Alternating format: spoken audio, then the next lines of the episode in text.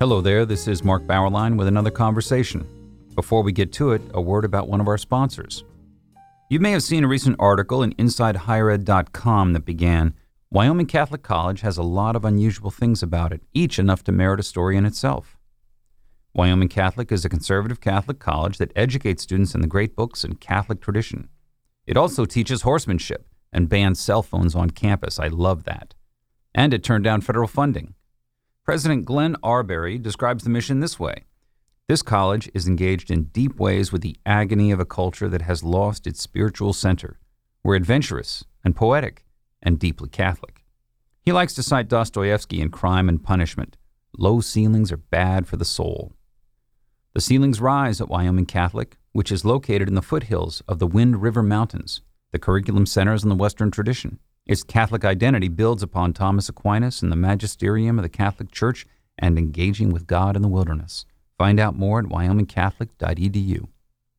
We have with us Paulina Neuding. She has been with us before speaking about what was going on in Sweden. She's a journalist and publisher. She previously headed two uh, current affairs magazines in Sweden and was most recently the European editor at Quillette. Her commentaries have appeared in the New York Times, the Washington Post, Politico, the Jerusalem Post, and other places. She's going to give us the view of, of Sweden in this age of pandemic and woke. Welcome, Paulina. Thank you for joining us. Thank you for having me, Mark. Well, first, uh, you, have written uh, a few pieces on this, but first tell us how the pandemic first appeared in Sweden and how people initially reacted to it? Yeah, so the, the pandemic hit, the first wave started uh, when we had um, um, winter holidays in Sweden.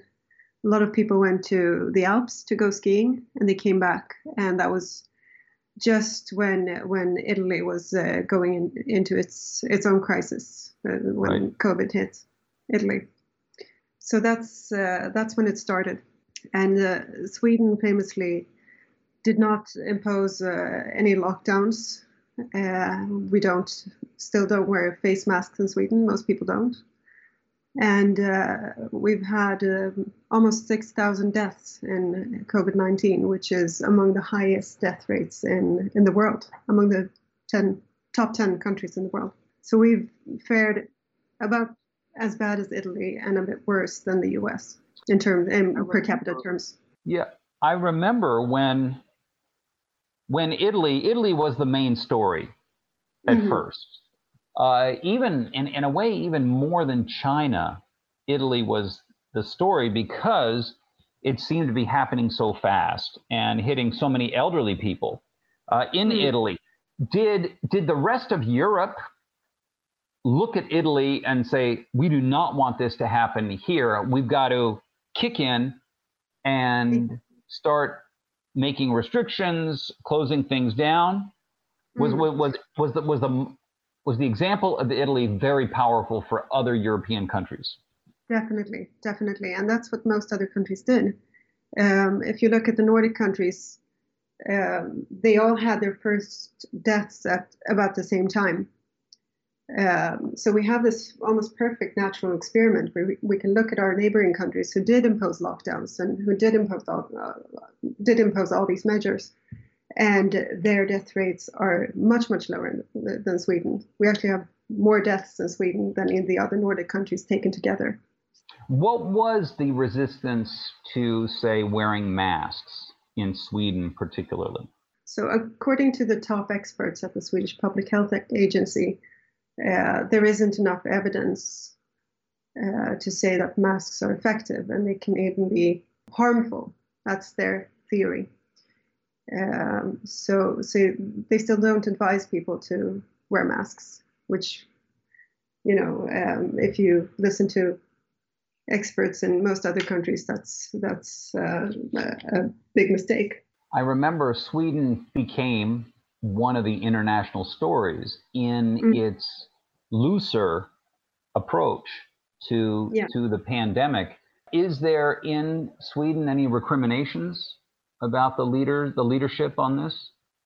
I, I think first of all, I think it's natural that people look to Sweden because people are desperately tired of social distancing and uh, uh, face masks and uh, lockdowns and so on. So people look to Sweden and think that maybe there's there's way around uh, there's a way around all these things, and maybe we can have a freer, more relaxed approach to the virus. And um, so I think it's understandable that people look to Sweden uh, as an alternative. But it's and there's also a lot of fake news. If you if you read about Sweden online, you you'll find a lot of fake news about how Sweden has been uh, more successful than other countries, or that we don't have excess rates, which is completely fake news.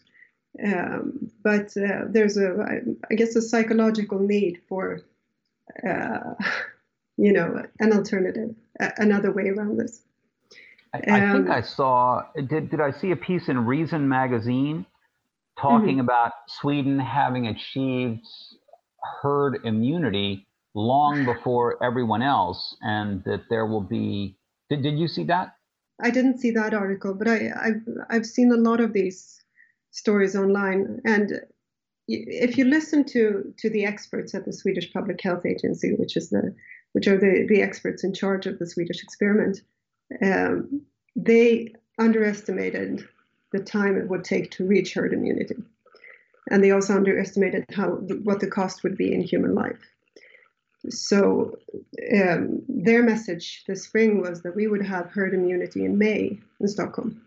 And of course, that didn't happen. We're, we're nowhere near to herd immunity. Well, you know, in, in the US, more than 40% of the, the deaths from the virus are the the elderly, the quite old, and so that I mean there were issues with nursing homes. And mm. did did you get the same thing happening in Sweden? Yes, that seems to be the pattern everywhere.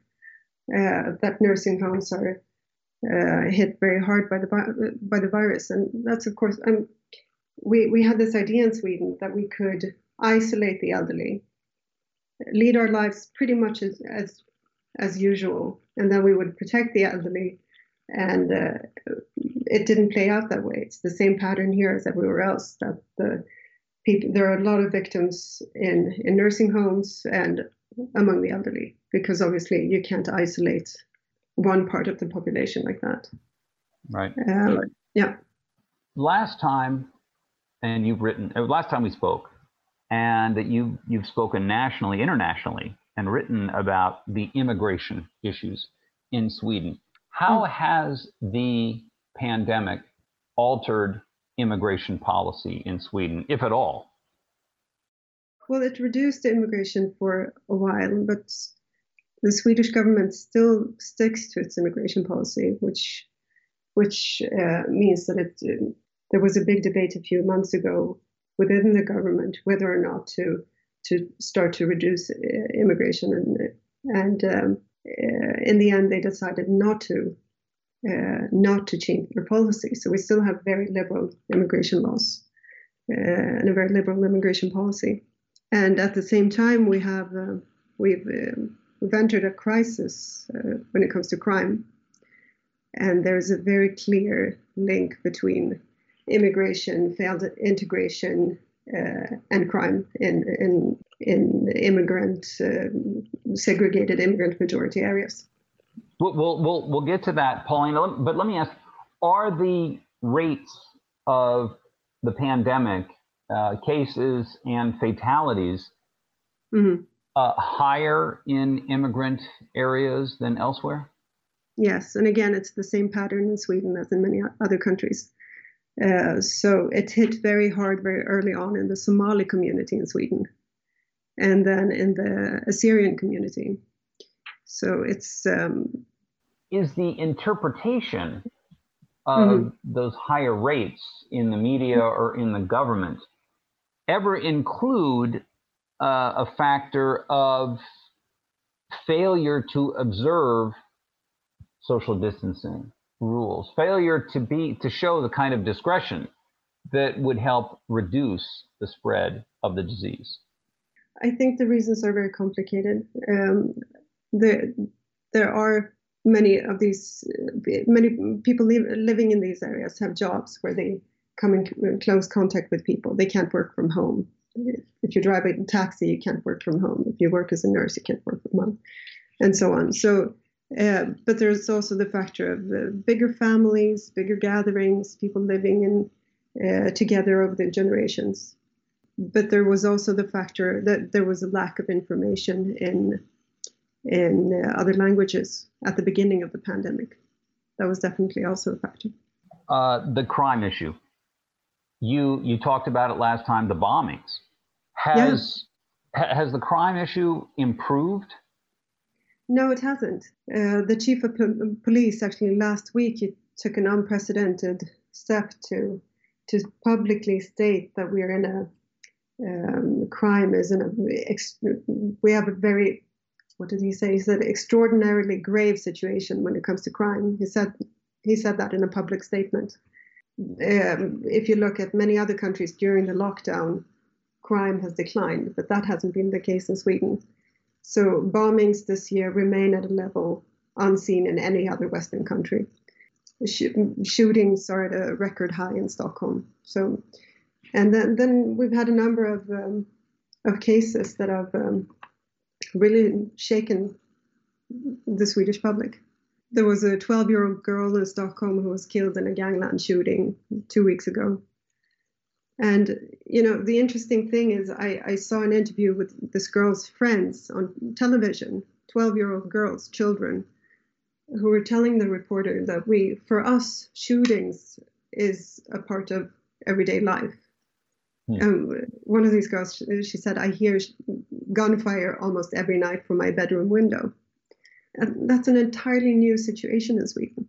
Paulina, who are the targets of the bombings? So this seems to be uh, have to this seems to have to do with conflicts within criminal circles, but it could also be a matter of um, extortion, for instance. I go to you and ask you to pay money, pay me for protection, and if you don't, your your there's an explosion at your house one night. The bombings are not political, no, least for the most political. part. They are but, they are criminal part of criminal enterprises or gang rivalries, things like exactly. that. But they're reaching a point where it's comparable to domestic terrorism. And that's something that the, the Swedish opposition leader, Ulf Kristersson of the Conservative Party, has said last week that we have to start comparing this sort of crime to domestic terrorism. Has political correctness played a part in the policy failures here?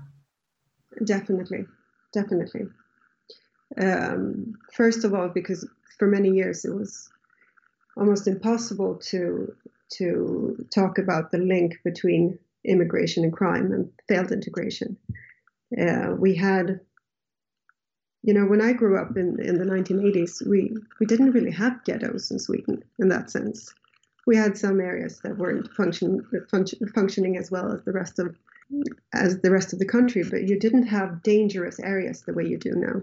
And so this is a new situation, and it's obviously a consequence of Sweden's immigration policy. And, and you, you, you don't you do not have public opinion building stop the immigration, close the doors, at least temporarily. Um, but for many years, there was a gap between what the public thought about immigration, because the, mostly people, only a minority of Swedes were ever in favor of this very, very liberal immigration policy that we've had for, for decades now. And there was a gap between the um, what the public thought about this and what was possibly to say in public impossible to say in public. Um, so, uh, for many years, if you said anything negative about immigration to Sweden, you were branded a racist immediately. Now things have changed after 2015, when when Sweden was forced in the end to close its borders or to uh, to at least change change its its policy in some ways. But up until 2015, it was pretty much impossible to talk, uh, to question this liberal immigration. Is, you know, in the US, we've got this woke revolution mm-hmm. movement, the Black Lives Matter, people mm-hmm. in the streets. Is there a woke movement going on in Sweden right now? Not to the same extent. We did have riots um, in Sweden after uh, for there, there was a Black Lives Matter protest uh, that um, uh, ended in, in riots in Stockholm, where rioters actually tried to, to storm the royal castle in Stockholm. But um, but it's not in any way close to what's what's going on in the U.S. But now now who who were the rioters who wanted to storm the castle? Were they were, did they come out of immigrant populations, or are these more leftist, white leftist groups uh, who have the way some of the American groups have, just this kind of anarchical resistance mentality? I should say that it started as a just a peaceful manifestation, and it, was clearly a, a small, small, very small fraction of this group that tried to storm the castle, but but still, um, you know, I I don't know exactly who who the demonstrators were. We we don't have the same sort of purge uh, that's going on in the U.S. We don't have um, violent protests at Swedish universities, not now at hmm. least. Right. Uh, uh actually, come back to the pandemic. Are the universities open now for as as the school year begins? Mm, the, um, um, classes are, are mostly online still. And what about the public, the, the elementary and high schools? Are those? They're open, and they're, they've been open throughout the pandemic, and that's one thing that seems to have been one thing that the Swedish government actually uh, didn't, um, where they succeeded was that they didn't uh, close the schools, and it turns out that that was probably um, it doesn't seem to drive uh, the spread of the virus. Um, that schools don't seem to drive the spread of the virus. So, so that was a good thing that they remained open. Okay, so so back to the unrest. You sent me a clip of yes. a demonstration going on in Malmo with the chants of Khaybar, Khaybar, ya Yahud. What what was mm-hmm. that event? There was uh, right wing extremist provocateur from, from Denmark, a politician who wanted to come to an immigrant area in Malmo in Sweden to burn the Quran, which apparently he, uh-huh. he travels around Europe burning the Quran. Okay. And he, he wasn't let into to Malmo, um, but he uh, so someone there, there was still a Quran burning somewhere else, and that sparked uh, riots in Malmo. Um, and during those riots, uh, there were anti-Semitic chants of Khaybar Khaybar, which is a uh, which is a way of uh, threatening Jews violence. Do you find the anti-Semitism coming from both sides in Sweden, far right and far left? Obviously, there is a far right anti-Semitism, but the most, um, but but you don't have far right extremists it's if you ask Jews in Malmo why they have to have bulletproof glass in the windows of the of the Jewish kindergarten, or why they have have to have such um, take such extreme security measures, it's it's clear that it has to do with the with um, Islamist extremists in Malmo, mainly, even though we do have a problem with with right wing anti-Semitism as well. Yeah. And, and actually, it's probably not quite correct to try to put extreme Islam as far left. Is that right? To, to characterize radical Islam as far left, given that radical Islam tends to be highly social conservative, correct? Yeah, yeah, yeah. It's a yeah, it's a, an entirely different thing. Yeah. But um, yeah. Yeah. Uh, do you do you hear talk? Do you hear talk in Sweden that assume the widespread existence of systemic racism? Is that a term mm-hmm. you often hear in Swedish discussions? definitely systemic ra- racism.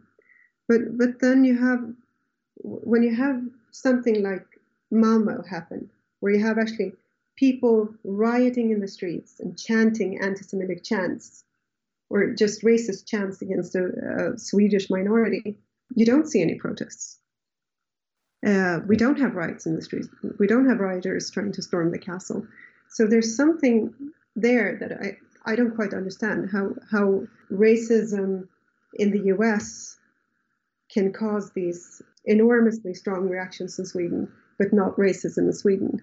Well, the the uh, double think is not as as I've, I've come to realize double think is not as as difficult as hmm. as as it sometimes seems to do. So, do you do you have in Sweden a quote cancel culture like we have in the United States? Not in the same way. No, no, we don't. It's um, Sweden is a very um, a consensus driven culture, right? So people tend to it's it's difficult to express a different opinion, like we talked about when it comes to immigration, for instance. People were were for a long time people were bullied if they uh, tried to voice a different opinion. The same thing happened during uh, during the pandemic, by the way. If the, the there was a group of researchers who tried to question the Swedish policy when it came to Corona and they were also bullied and questioned and but but it's it's in a different way. It's not cancel culture the way you have it in the united states. It's more it's more a matter of um, collectivism bullying. It's a different kind of phenomenon i'd say.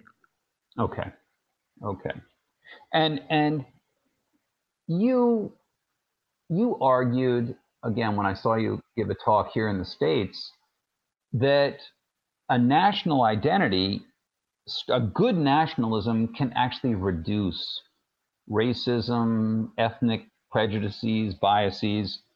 What? How does how does that good nationalism make that happen? Well, I come from a country where nationalism is a bad thing. It's it's never used in a as a positive term. It's always negative.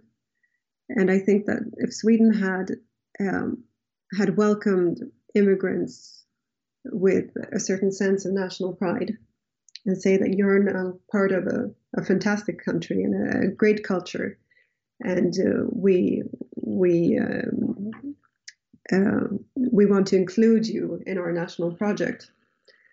Then we would have seen a completely different outcome.